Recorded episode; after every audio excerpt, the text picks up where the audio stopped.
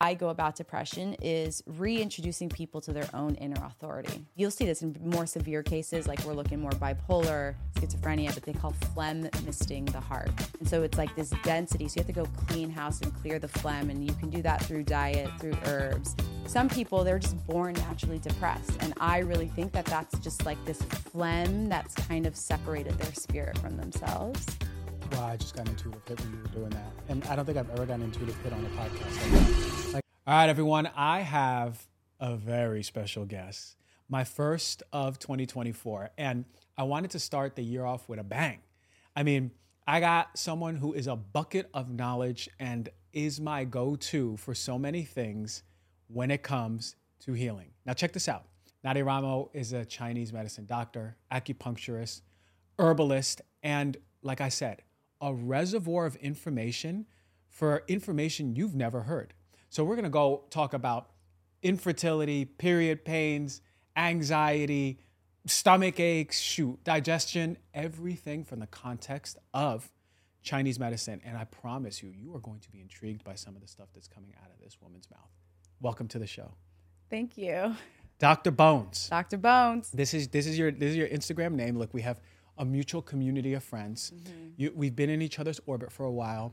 We're friends now. Yeah. We're buddies. Mm-hmm. Okay. And um, I, as soon as I saw your page, I followed it because the the way that you present information is fun, and it is passionate, and it's quirky, right? And yeah. and, and this is where we vibe together because we got that little quirk quirk gene.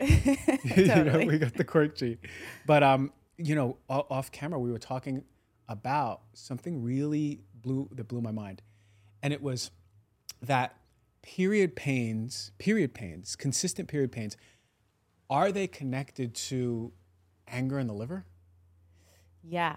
Yeah, so in Chinese medicine, the womb is very much related to the liver, and qi and energy, and liver is the element of wood, which the wood element embodies the essence of anger and resentment and frustration and irritability.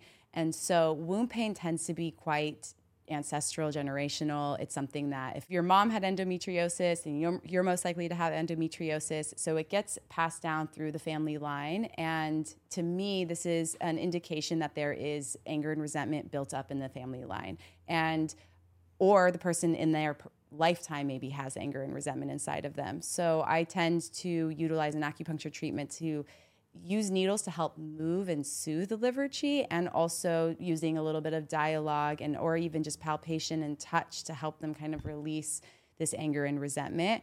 I think it's something that's really alive in the collective feminine in general for us just being repressed in expressing our emotions and there's a lot of history around women who were really expressive being beaten, hospitalized. So it's something that I feel like there's kind of a resurrection of of allowing us to freely express. And right now the womb is like crying for it. So we're seeing chronic epidemic menstrual irregular irregularity and i think that that's because there's a collective just like call for the feminine right now to like let their anger come through oh man what a way to start when you said um, when w- women were basically punished for expression, I thought of Salem witch trials, right? Like right. full expression, let's burn you at the stake. Yeah. And although not as dramatic, there's still a fear that permeates society. And and I and I've been saying this, like from this patriarchal system, we can't have a woman empowered. That that that literally threatens the structures of which we built our society. Right. right. Our our very unhealthy society but the patriarchal society. Now, let me go back to something you said. So we can assume then that a lot of women out there who are suffering with menstrual irregularities, any any issues with the womb, could be coming from a space of anger, repressed anger, uh, chi. You mentioned that word that is sort of stuck. Mm-hmm. Would you agree? Yeah, definitely. Um, the way we look at the mechanism of pathology in Chinese medicine is there's an emotion, any emotion that doesn't get expressed will harbor in the body and congeal. And it becomes sort of like this vacuum of, of pulling all of the chi and creates this density. And so then while that's happening on an energetic level, eventually over time, the tissues will congeal and the fascia will congeal and everything just starts to become more and more dense in that area. And then usually the posture will shift. Then there's a misalignment structurally happening in the body. So uh, that could be any emotion that's creating that, but the liver in Chinese medicine is responsible for coursing all of that and moving. It's like it's it's it's related to a general, like in, in they give it kind of the they organize different bo- uh, jobs for each organ, Yeah. and so the liver's job is to delegation and getting everything to move and course. So anytime someone has just stuck emotions that are harboring and creating density, it's going to be weighing down, and then the liver is going to be kind of overwhelmed, and then not being able to delegate as clearly and effectively, mm. and then that can eventually lead to a broader liver qi stagnation diagnosis, and we'll often see irregular menstruation as a mm. part of that. So, so to be clear, if there's any repression of emotion around the body, you're saying it's the liver's job to clear that. Yeah it's kind of it's like you can it's you can call in the energy of the liver and or you can use herbs that help move the liver you can use Yeah. points that help move the liver and oftentimes you will see the emotions release itself But Chinese medicine wise, it's that's the liver's job. it's the liver's job for for the movement of it It's pretty incredible because when you think about all of other all the other studies around the liver, let's say Western medicine, mm-hmm. we look at the liver as the filtration of toxins. right So it's sort of the energetic assumption that these emotions that are congealing are sort of toxic to the body exactly and still being cleaned out. Yeah. I always say if the organ mm-hmm. has a physical function, you can always translate that into an energetic and emotional function. So mm-hmm. even like the small intestine in Chinese medicine is known for the separation of turbidity and clarity and clear. Like what do we need to reabsorb back into our bloodstream and what do we need to let go of through the large intestine? So the small intestine is like doing that on a physical sense, but then also energetically, it's like what what energy do I need to absorb? What information do I want to take in and digest and, and embody? And what information do I just let go of and not listen to? And so the small intestine channel runs through our shoulder, runs through our shoulder blade and into our jaw and into our ear. And so you'll see a lot of times people that don't have that in- discernment of what's what's mine, what's not mine, oftentimes will have like you can see pathology down those channels and down those Right. meridians. Right. And mm-hmm. meridians coursing across the whole body. So Right. there can be an issue with the small intestine or with the organ, but it can present on the shoulder or the neck, right? Right, exactly. That's pretty incredible. And, and, and for me, when I do emotional healing, you can see an energetic movement and release. And for me, I believe them traveling through those meridians. Um, and, and that's why I have such a respect for Chinese medicine, is because they've been talking about this stuff ancient wise. Now we have somatics going like, well, I think emotions are here. No, no, no, no, no. Go check what Chinese medicine has been saying. So Yeah. that's it's a beautiful part. But back to the anger, the anger piece. Mm-hmm. When we think about the womb, what does the womb represent in Chinese medicine? The womb is is it gets like a few different translations of kind of like the palace of blood or the palace of yeah of fertility or, or the feminine essence and energy. Um, so like so much of the energy of blood and which is a huge part of Chinese medicine in terms of the, uh, the health and vitality of somebody is related to the the womb. And so we look at menstruation as a big marker of of how a woman's health is doing.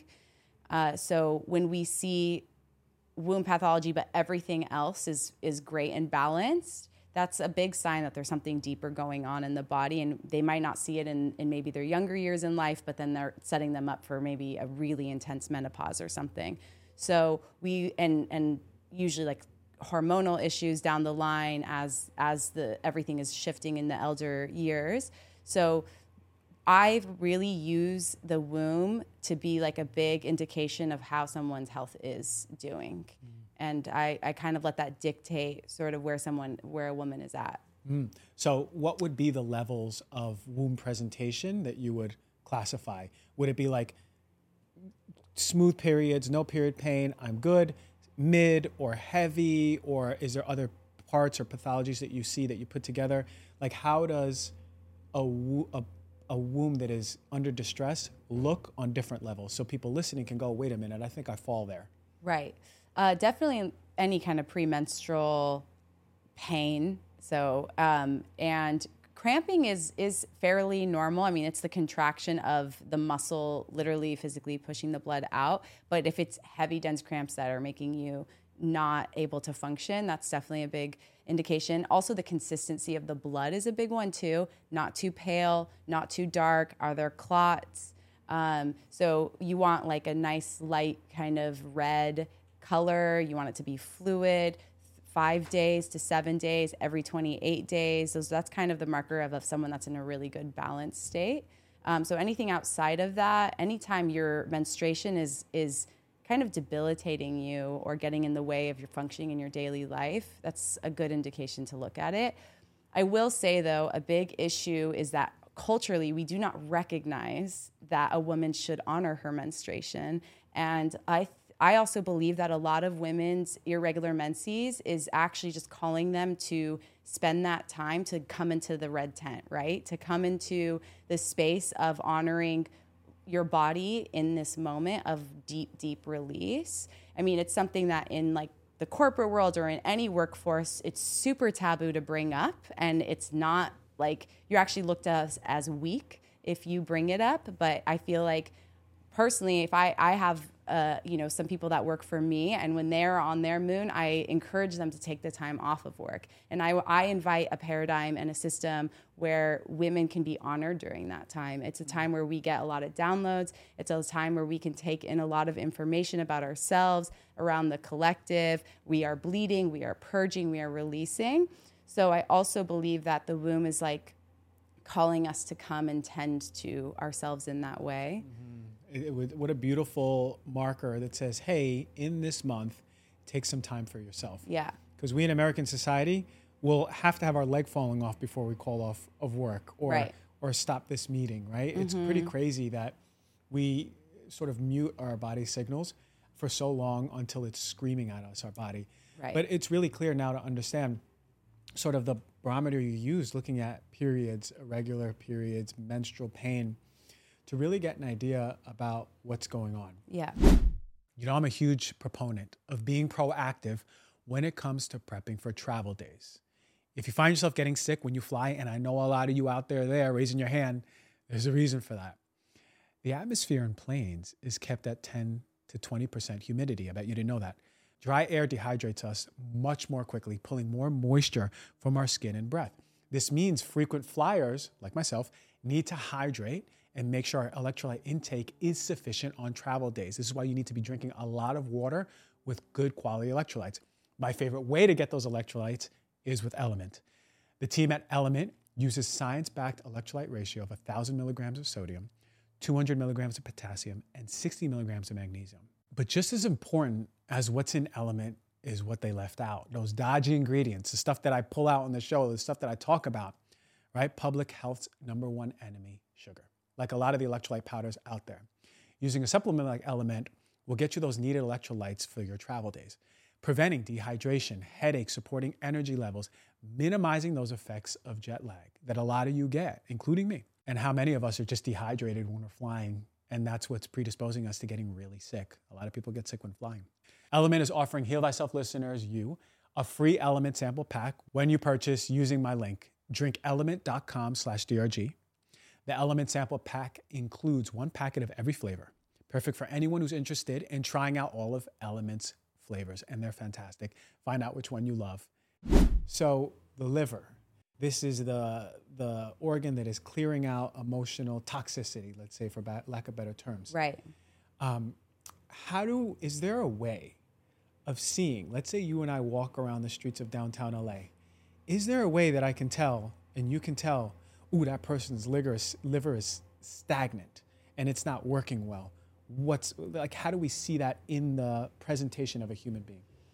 I would say irritability is a really big sign that you see quite often. Um, you know, your classic Karen, she's probably got a lot of big, she's got like that, that archetype ha- is like liver chi stagnation, just like ready to lash out and find the thing to put the anger out because they're not looking at the anger within themselves powerful. Yeah. Uh, so so Karen's got liver cheese stagnation.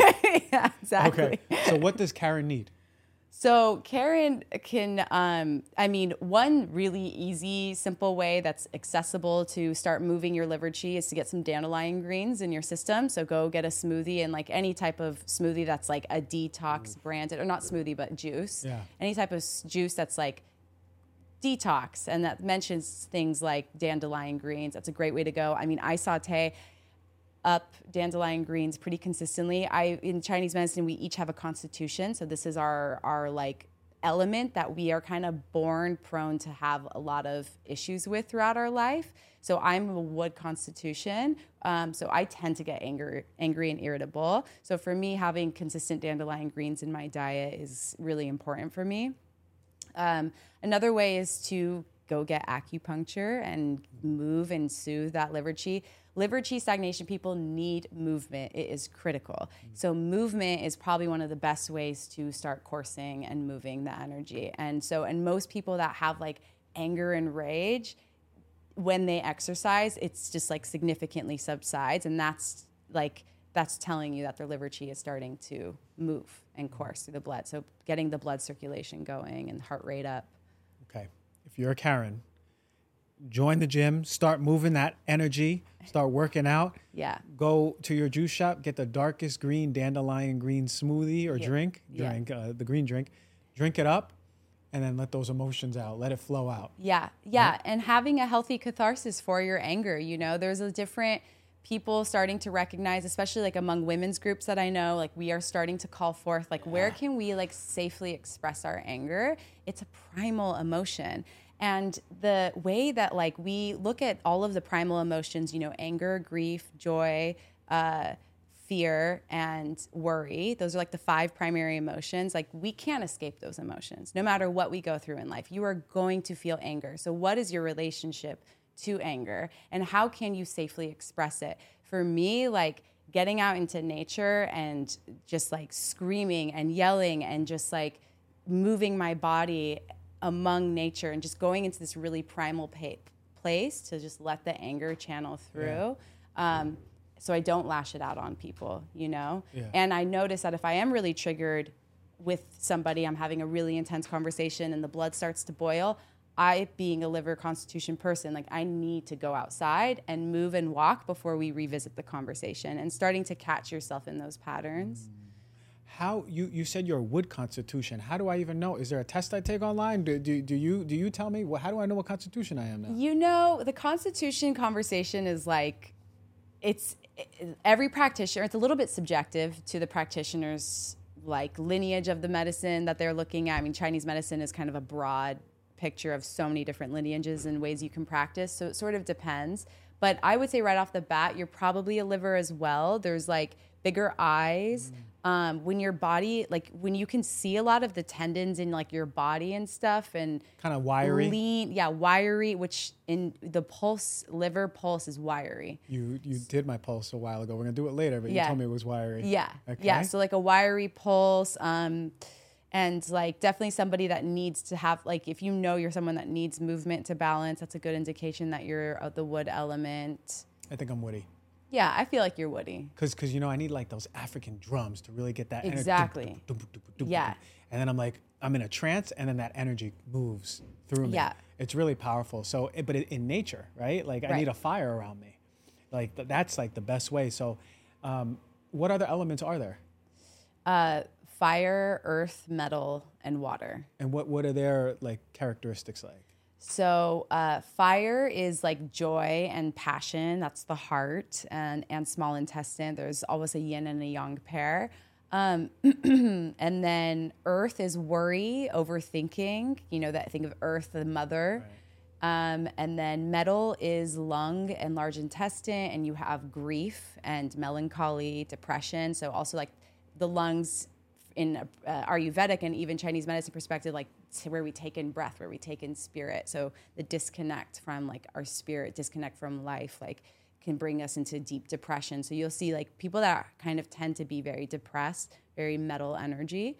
Um, and mental, like the mind is very metal, and so uh, like an overactive mind is the idea. Metal is sort of like man, because man forge is metal, and so um, or forges metal. So it's it, like, yeah, that's the essence of metal. Um, also, letting go and just like the surrender is very metal too. And then water is fear, Fear. which is kidneys and urinary bladder. Okay.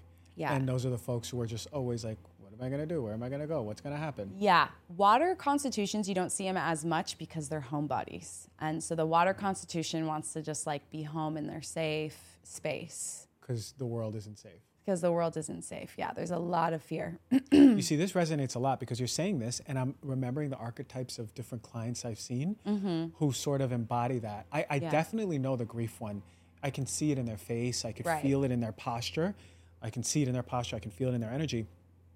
Um, and, and then you think of the overthinkers. It, it's funny, like something I'm fascinated with is uh, physical expressions, like genetic, physical, phenotypic expressions of the genes that are influenced by these emotions and or constitutions that actually where people I look alike. You just mentioned me, big eyes, and I'm th- I'm thin, wiry.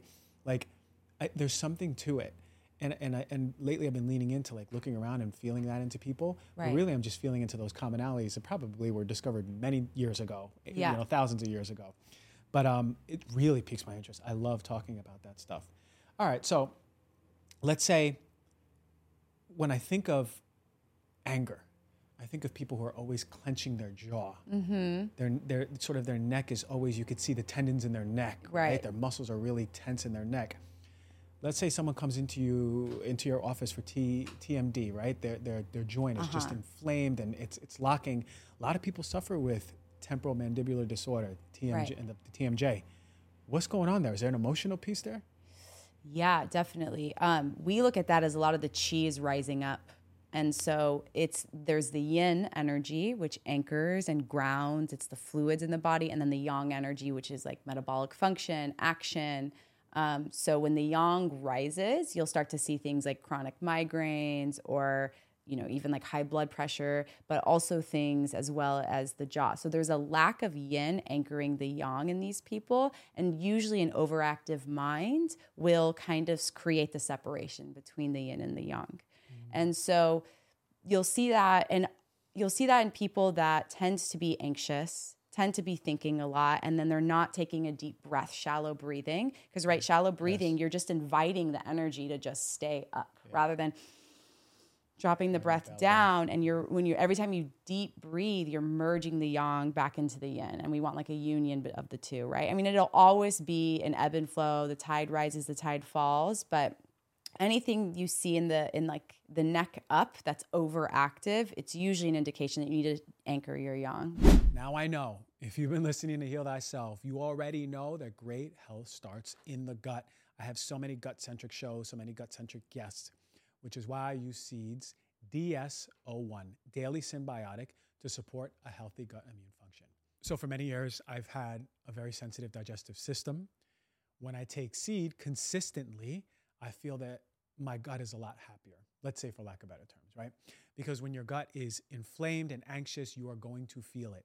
It's going to be heartburn, it's going to be bloating, it's going to be constipation, it's going to be diarrhea, it's going to be a nervous stomach. Seed puts out that forest fire in the gut. And it's really helpful because you want to diversify and seed the bacteria in your gut so you have better overall functioning. It fits into my daily routine easily. Open it up, take it in the morning. Sometimes I take it in the afternoon. Sometimes I forget to take it in the morning, afternoon. I take it at night. It doesn't matter. I take it with food. I take it without food. I just get it in there and I notice a difference. So listen to your gut with Seeds DS01 Daily Synbiotic. Go to seed.com slash DRG and use the code 25DRG. You're going to get 25% off your first month. That's 25% off of your first month of Seeds DS01 Daily Synbiotic at seed.com slash DRG. Enter the code 25DRG. Get your gut going, get your gut healing, reduce that inflammation. The gut is where the health starts. Seed is fantastic. Go check it out.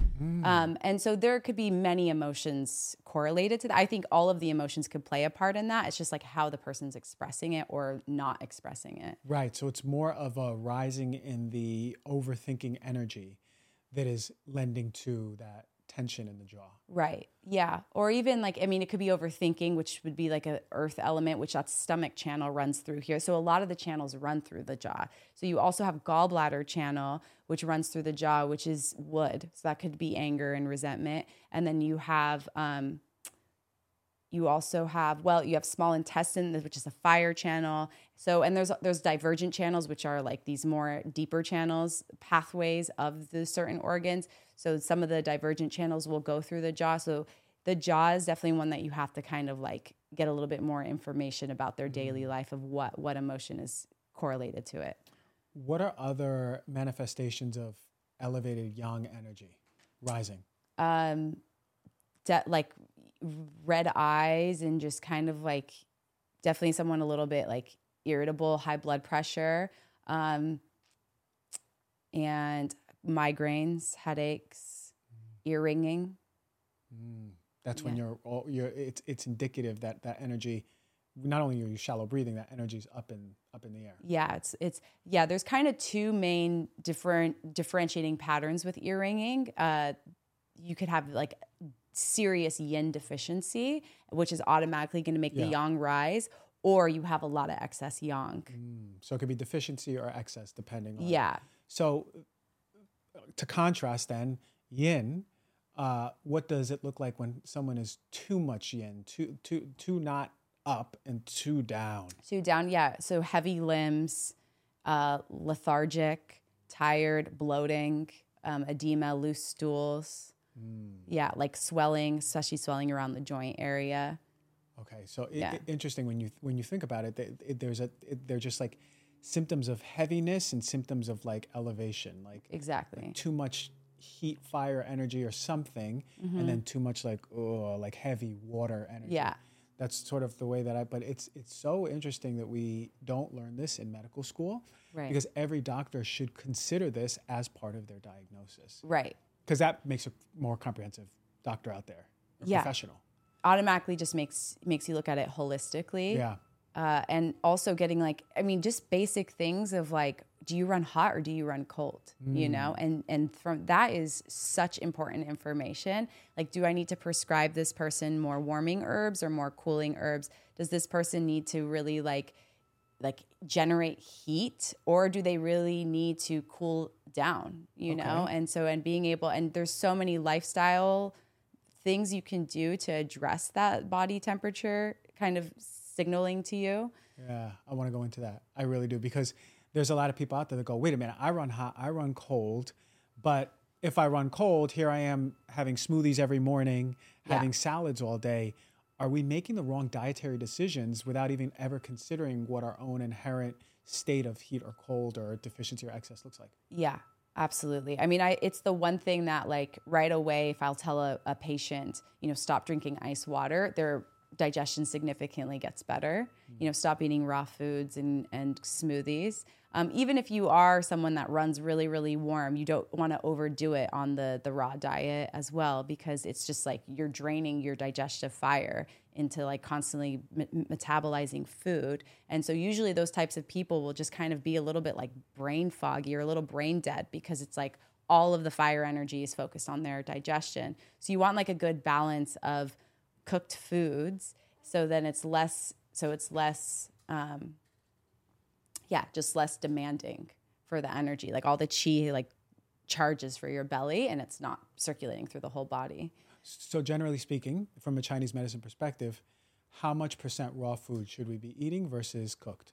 Well, that just depends. Are you, if you are someone that runs very warm, then maybe like 20% raw, 80%. If you are someone that runs cold, probably 100% warm.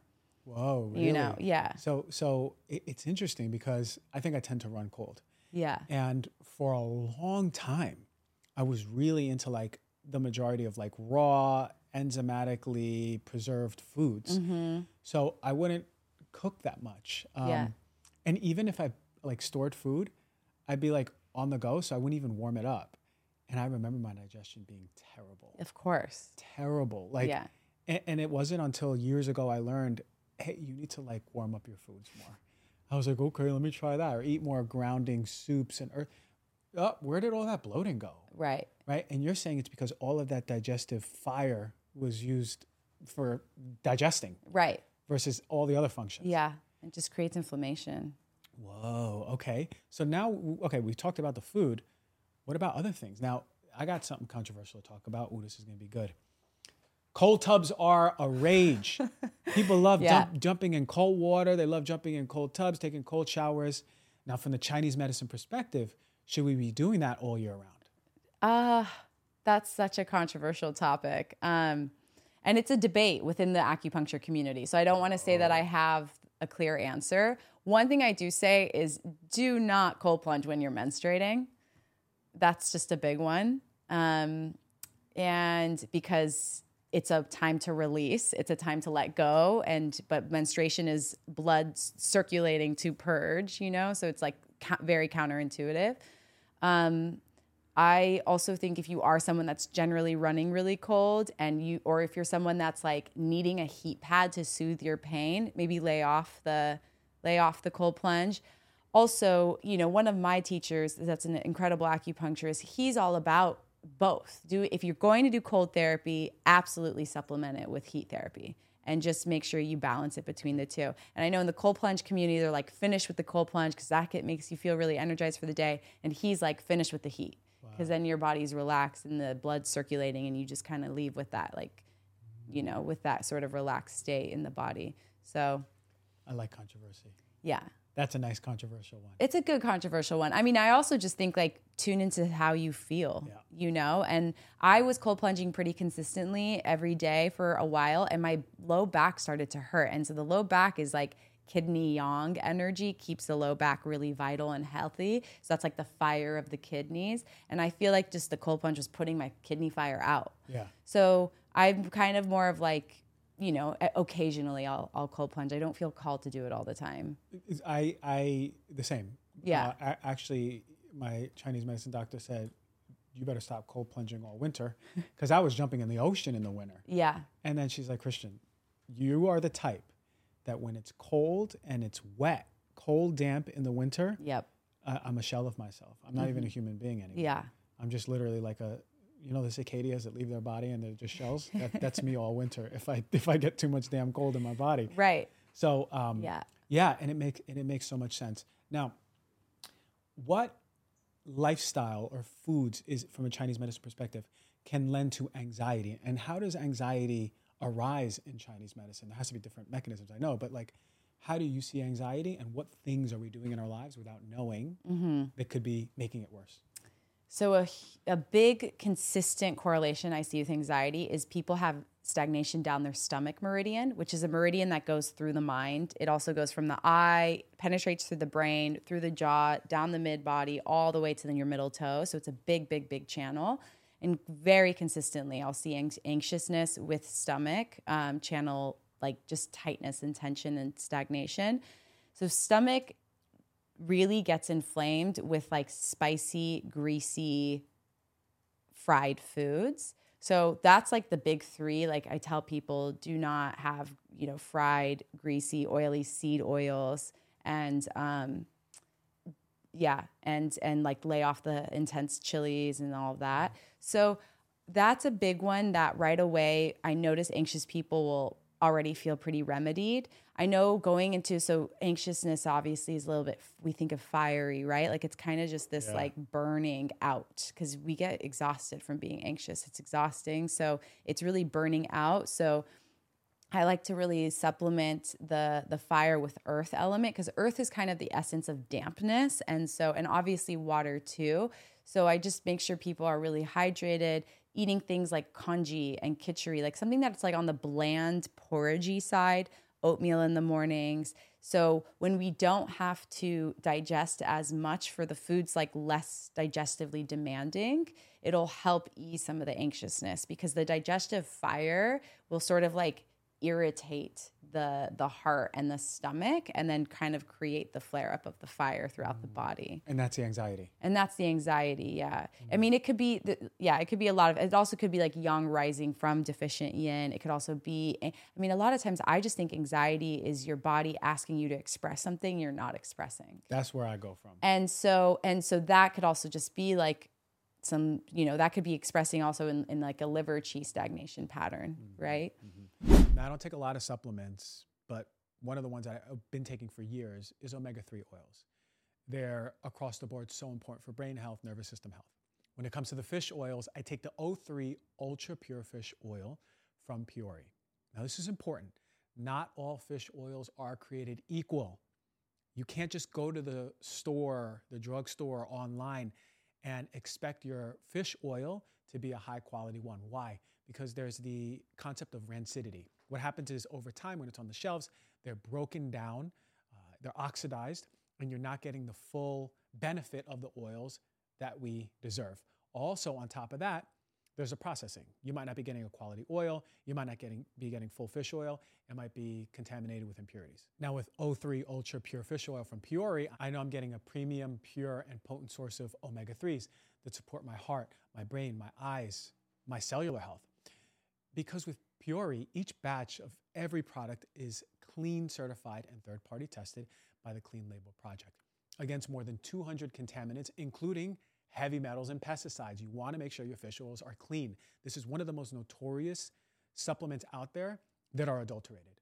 And I love this. Every Puori body comes with a QR code with those specific test results. Remember, I told you about company accountability and transparency. This is super rare. And I don't know many companies who are out there and doing it. That's why Puori is fantastic. So, right now, Puori is offering you, the Heal Thyself listener, 20% off of their O3 Ultra Pure Fish Oil and all their products. You even get 20% on top of the already discounted subscription price with my code, almost a third of the price. To get this offer, go to Puori, P U O R I dot com and use my promo code DRG. That's P U O R I dot com slash DRG. Don't miss out. Use the promo code DRG at Puori.com slash Dr. G.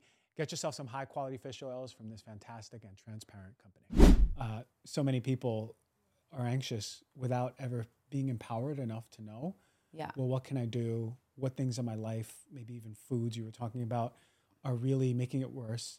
What emotions am I not expressing? Yeah.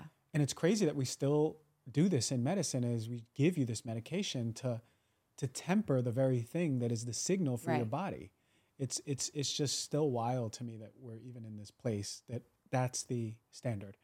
But not with people like you and me talking about it, Right. right? Yeah, and I mean, I tell people like, you know, congee or rice porridge isn't going to fix your anxiety, but it, what it's going to do is just kind of still the waters. You know, like a bland diet. It's like think of like the a monk and what they're eating in a temple, or this idea of sattvic diet from an Ayurvedic medicine perspective. It's the idea of keeping the mind clear and keeping like the pathways open, so then that thing that's causing the anxiety can bubble up to the surface and be very clear of what it is. So, generally speaking, if someone out there is suffering with anxiety, from a food perspective, Chinese medicine, get go bland. Yeah. Eat bland, let's say for a few days, and then see what your body's trying to show you with that anxiety. Exactly. Because you're saying if we're eating greasy, spicy foods, we're still like kind of putting that anxiety under the rug. We're Yeah, not you're even looking stirring up the fire. Man, and, and, and in Chinese medicine, is, is spicy food just not a good thing in general? Um, if you it if you've got a lot of like dampness and density, it actually could be good because the fire will break up the like density. So it's kind of another constitutional thing. Like Sichuan peppers is a huge sort of ingredient for a lot of Chinese medicine dishes. But that's definitely wanting you're wanting to do that more of like spring to fall time, um, like in the season of the fire. How about depression in the Yeah. in the in the context of Chinese medicine? How do you guys see depression? Yeah. Um, a lot of times there's like a lack, we call the Shen the spirit. And our spirit is housed in the palace of our heart. That's kind of the translation. And so we have an inner emperor or empress inside of us. That's our spirit. And when the emperor is inside of the palace and feels disempowered, maybe it's inside the palace, doesn't even know it's in the palace. Maybe the emperor doesn't even know it's an emperor. It's like it's like this disconnect from our own spirit.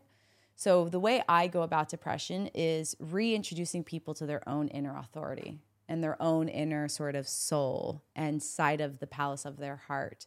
I see patterns where it's like there's this really common pattern. It's you'll see this in more severe cases, like we're looking more bipolar, schizophrenia, but they call phlegm misting the heart.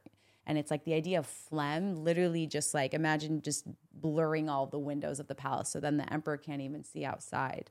And so it's like this density. So you have to go clean house and clear the phlegm. And you can do that through diet, through herbs.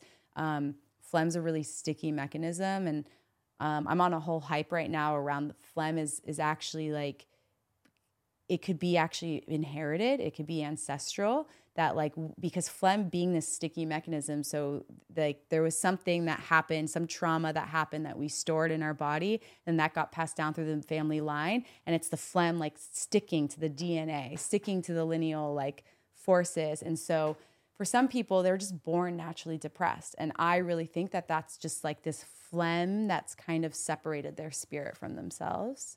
Wow i just got intuitive hit when you were doing that and i don't think i've ever gotten intuitive hit on a podcast like that like it felt like i like something went through my body. Yes. Because i've been sort of mapping my own work. Yeah. And it was so mirrored by what you just said.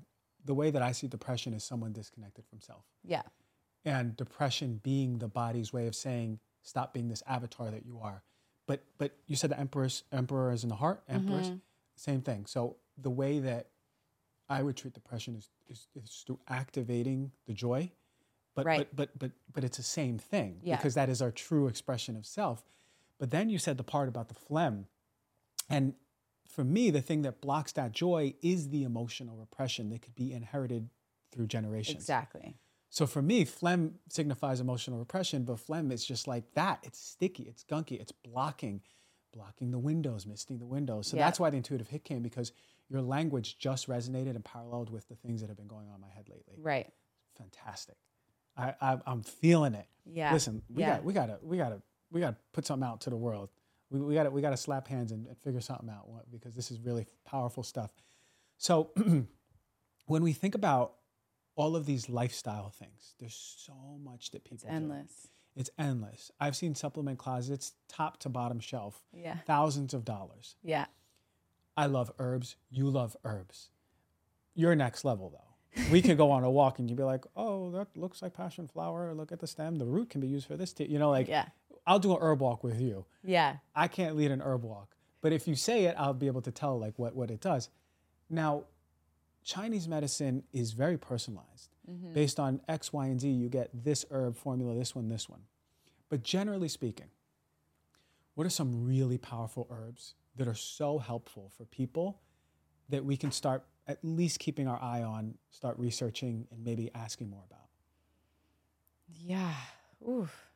Um, so hard to choose a few. Uh, I mean, there's such a long, beautiful history with Taoism and Chinese medicine and, and reishi mushrooms. Yeah. I mean, and and getting good reishi, You have not a just tattoo. yeah, I have a reishi tattoo. Um, uh, yeah, and getting good quality reishi. I mean, making your own tea, like getting sliced reishi from an organic farm, and then you can throw it in your bone broth. If you cook bone broth, you could throw it in your soups and just get the extraction that way of it. Uh, you could buy tinctures online. There's a lot of great avenues of getting and acquiring reishi. Just make sure you're getting it from a good source because I feel like a lot of people don't get to get the essence of what the medicine can bring because they're getting crappy quality products. And I know you know all about that. So and it you- and you just like are missing it entirely. Uh, but but yeah, good quality reishi. It's profound how incredibly relaxing it is. It's like it takes you on a journey, but without a psychedelic component of it. But like the body goes on a journey. Like I feel a pulse in the palms of my hands when I consume a lot of reishi. And um, also, there's just an endless list of the prevention from from cancer and uh, other cardiovascular issues, as well as helping to treat those types of things as well. Um, turkey tail is another big one that's in the in like the Chinese medicine apothecary. Um, I one of my favorite Chinese herbs is one called duzhong. It's eucommia bark, and it's the bark of this type of Chinese ru- rubber tree. And you can and when you when you break the fibers apart, it has this like glossy sheath like our fascia. And this herb will repair broken bones. And it'll also help heal tendons and ligaments. I personally broke a bone, and you know, standard bone break six weeks. I had my bone fully fused and back to normal in two weeks because I was consuming high doses of this. Um, so that's and also that one's a good kidney yang tonic, so adaptogenic. It'll give you a lot of fire. It's also one that will treat um, like a like a pregnancy that's maybe potentially leading to a miscarriage. They call it restless fetus, and it'll treat restless fetus. And I've used high doses on women that were um, in pregnancy, bleeding and stuff, and it it helped pretty pretty rapidly. Um, what's another good Chinese herb? I mean, cinnamon bark is like a big one. It's there's there's sort of like a, they call them the ten key formulas. They're it's sort of like these ten formulas that a lot of the Chinese formulas are branched off of that are all patented. So cinnamon is like the the the chief herb in a lot of these um, in in one of the ten key formulas. So I just think cinnamon's great because it invigorates the blood. It's great for menstruation. It's great if you get sick. It's just like a good all around apothecary mm. ingredient. Mm. I don't know. I could kind of go on and on and on. No, I know you can. Nettle is a good one to have on hand. It's not a Chinese traditional herb. Um, well, nettle grows all over the world. I mean, it's kind of everywhere. But I feel like consuming nettle consistently helps with your joints, helps with hormone regulation. I'll talk to you about Organifi's new Shilajit supplement. It's fantastic. Most of us could use more energy in our day, but as you know, I'm not a proponent of caffeine sources pushing that energy out of you. So, when it comes to getting more energy, we have to look at the root causes of our own fatigue. It turns out two main factors are at play chronic stress and lack of nutrition. Organifi created a delicious superfood blend that addresses both of these problems. They use adaptogenic herbs and mushrooms to help balance your cortisol levels associated with stress, and they make it easier to add in more nutrients to your day. One of my favorite products of theirs across the board is Shilajit. Now, let me take a moment and say this Shilajit train, I never jumped on because there's so many companies over the years that have come out, and I've always had a huge concern over Shilajit. It's mineral rich, but by virtue of that, it can be heavy metal rich too. So I never found a company that properly tested for Shilajit and heavy metals. And if I'm taking this every day for minerals, I want to make sure I'm not exchanging that for also heavy metals too. So it wasn't until Organifi came out with their Shilajit gummies that were tested for heavy metals and were clean that I finally got on the Shilajit train. Now I'm taking one of the best Shilajits out on the market. It's been backed by multiple clinical trials. Organifi Shilajit stands out for its proven benefits, such as supporting energy, endurance, helping maintain healthy testosterone levels, and even boosting collagen. And for those of you who have a hard time taking capsules, guess what? Organifi is currently the only Shilajit gummy on the market. How exciting! It's a low sugar gummy. All you need is one a day. Sometimes I take two. It provides you all of the minerals to support your energy and your hormones. I love Shilajit. I love Organifi Shilajit. Best in market. So if you want to get on the Shilajit train like I am, go to Organifi.shop slash DRG. Use the code DRG to get 20% off of your first order of Shilajit gummies. Enjoy. Those are we got five already. We were blessed with five. I love the, the reishi turkey tail. Those are actually two of the best studied for cancer. Exactly. I remember when I was in my residency, we were looking at, every day at new studies for reishi and turkey it's tail. It's just endless. Yeah, yeah, super supportive for the immune system. Um, nettles, nettles tea. I love nettles. It's one yeah. of my favorite ones. I find it particularly good for allergies. Whenever right. the allergies are acting up, and um, cinnamon is you can put it. It's literally a spice, but it's it's medicine in yeah. your pantry. Right. Uh, you know what I did one time. It, was funny. I put on Instagram. There was a cut. My girlfriend got a cut on her finger, and and uh, we were making a video about something else, but she got a cut, and I I ran and I put cinnamon all over her finger. It, it, it was goofy, but also it stopped the bleeding immediately. Yeah. It's it was really awesome that we don't think about the medicines we have in our house. Yeah. And how understated they are overall. Um, I want to talk about having babies. Mm-hmm. Okay. A lot of people listening go, All right, I've had one, I've had two, I'm having another. And a lot of people go, I want to have babies right now. Yeah. A lot of young parents, a lot of soon to be young parents, right? We're at that age. What are, from a Chinese medicine perspective, the things that are really blocking our fertility? Is it male, female? Is it is it uh, blocked meridians, emotions? What's going on where people go, "Hey, doc, Dr. Bones, man, me and my partner, we've been trying for a year. We can't get we can't get pregnant. We don't know what it is. Yeah. Where do we even start with that thinking? Oof. Yeah, fertility is, uh, I mean, it's kind of what put acupuncture on the map in the West because it's so successful at it. Um, a lot of times it could just be as simple as a block, and who knows where that block came from. But I've had women who couldn't get pregnant for so long, and after just two acupuncture treatments, were able to get pregnant their next ovulation. Um, you know, one of my treatment protocols, especially when there's a lot of like, I'll feel down there and there's like a density, there's cysts maybe. So I'll do some points and then e-stim and just like opening that area. So, you know, basic just blockage, like energetic blockage, tissue blockage, cysts. And so doing things like abdominal massage or acupuncture can right away just clear that up. Um, if that doesn't clear that up, then you know there's you can go more nuance into the treatment, which is like syncing up cycles with particular formulas, syncing up cycles with particular herbs, and then um, syncing up your cycle also with like what you're doing and what what daily habits you're doing. And so if it's been a pretty persistent issue, you know, having people really revamp their lifestyle and diet, and then also going into the deeper question around what the womb is asking for. Yeah. Yeah. What it's asking for. And it might be that clearing of generational anger. Right. Yeah. Yeah. And, and, and, you know, and sometimes I see women that are doing incredible work that sort of feel like they haven't, you know, there's not one rock left unturned of their emotional stuff and they're still having issues with it. And, you know, it's interesting. I don't like, I, I personally have only had one case where a woman still isn't pregnant and that I've treated a few times.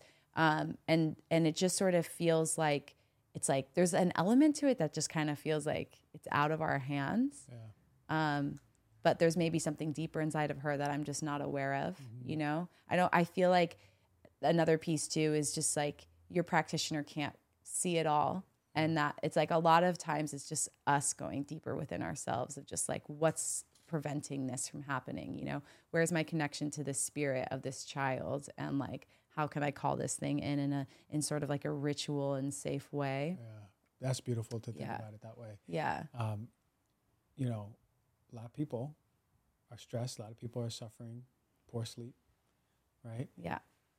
I know there's different elements. I know that there's different organs. But what happens when a person is just not able to fall asleep or stay asleep or waking up when a when a mouse walks in the room? They're just up all night. They hear everything. Yeah. What's going on? Yeah, that um, a lot of times for like the insomnia people will see blood deficiency or yin deficiency because the idea is at nighttime we're supposed to have being like the density of like dropped into our bodies, dropped into our subconscious, and so that's a very yin state. So people with like serious yin deficiency or blood deficiency, and blood deficiency from a Chinese medical perspective, you may or may not have something like anemia, but what it will look like is pale, fragile fingernails, brittle hair. Um, palpitations and things like you know ca- high high caffeine things like cold raw foods will contribute to the yin just like starting to get burned out. Um, so i usually will treat like I'll, I'll usually help people with their sleep by doing herbs that will really kind of nourish the yin. Um, also we see i i see like there's the time, there's the chi clock of the day. So between like um, the liver time is 1 to 3 a.m. Gallbladder time is is uh, 9 to 11 p.m. And so that time too, you'll um, is the wood time. So I'm also th- what I have seen is people with like repressed kind of emotions tend to be up at night because there's just like something that they need to like is like really evoking to be expressed and because that's the wood time the wood energy is really alive so it's keeping them up when we should actually be sleeping and then the wood energy the wood chi during that time should be focused on detoxing the body right? But it's like instead it's like oh no we have these emotions that need to be taken care of. Mm-hmm. yeah i hear that a lot. People are like waking up in the middle of the night and just moving these emotions or not able to sleep even. Right. So it's just so fascinating to me because what I hear so much is art in medicine. It's Chinese medicine.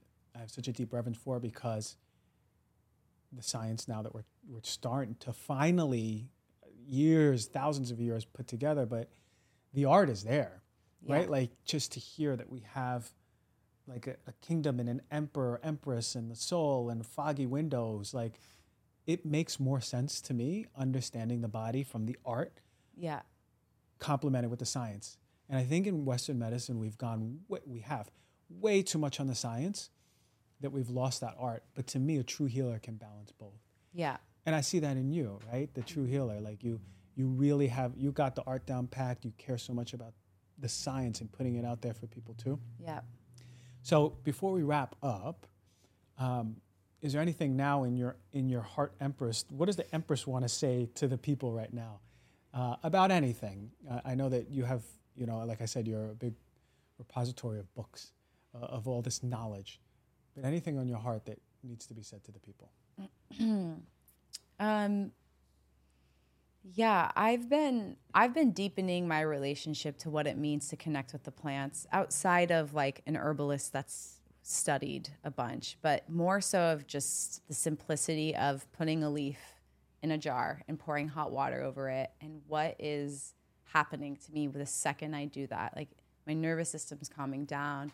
I'm breathing a little bit deeper. I'm connecting to the essence of this of this material that has been growing and I've been like really tuning into the energy of what plants are offering and teaching me and there's been this like conversation around like I want to bring you relief like this world is so complex and it's so challenging sometimes to be human. And there's a symbiosis between the human and the plant. And the plants are like hello we're here to commune with you. We are here to help you.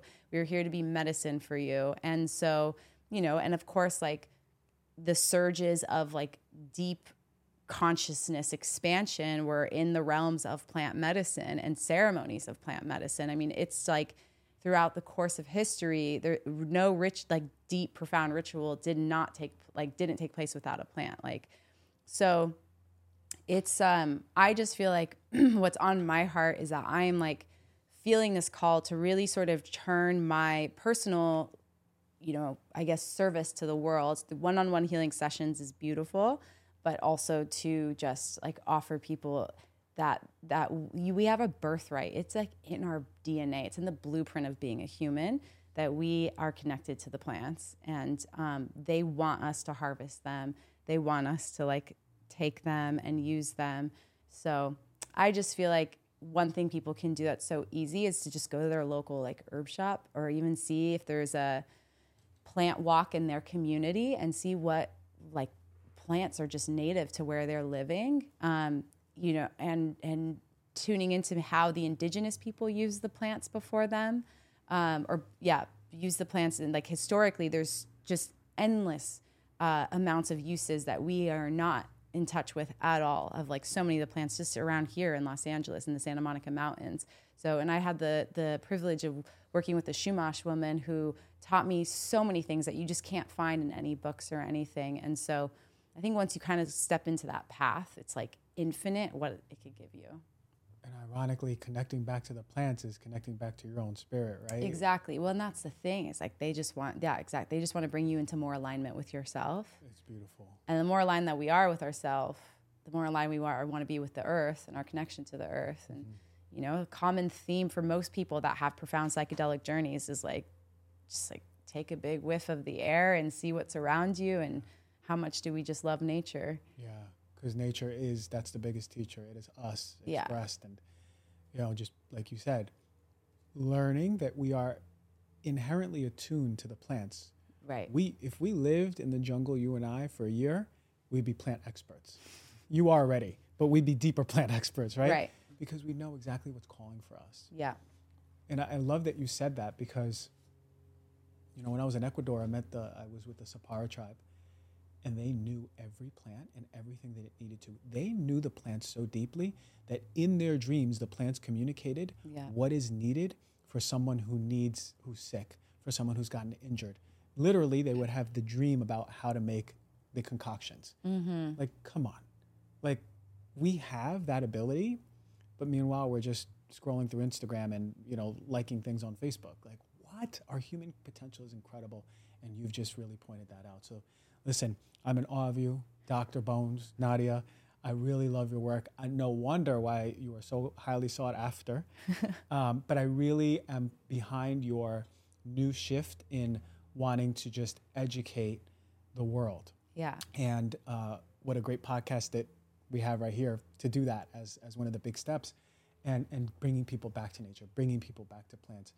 To me, that's the most important work we can do for our health, coming back to nature, and you're already on it. So thank you so much for joining the show, Doc. Thank you so much for your wisdom. Thank you. Thank you. It's been great.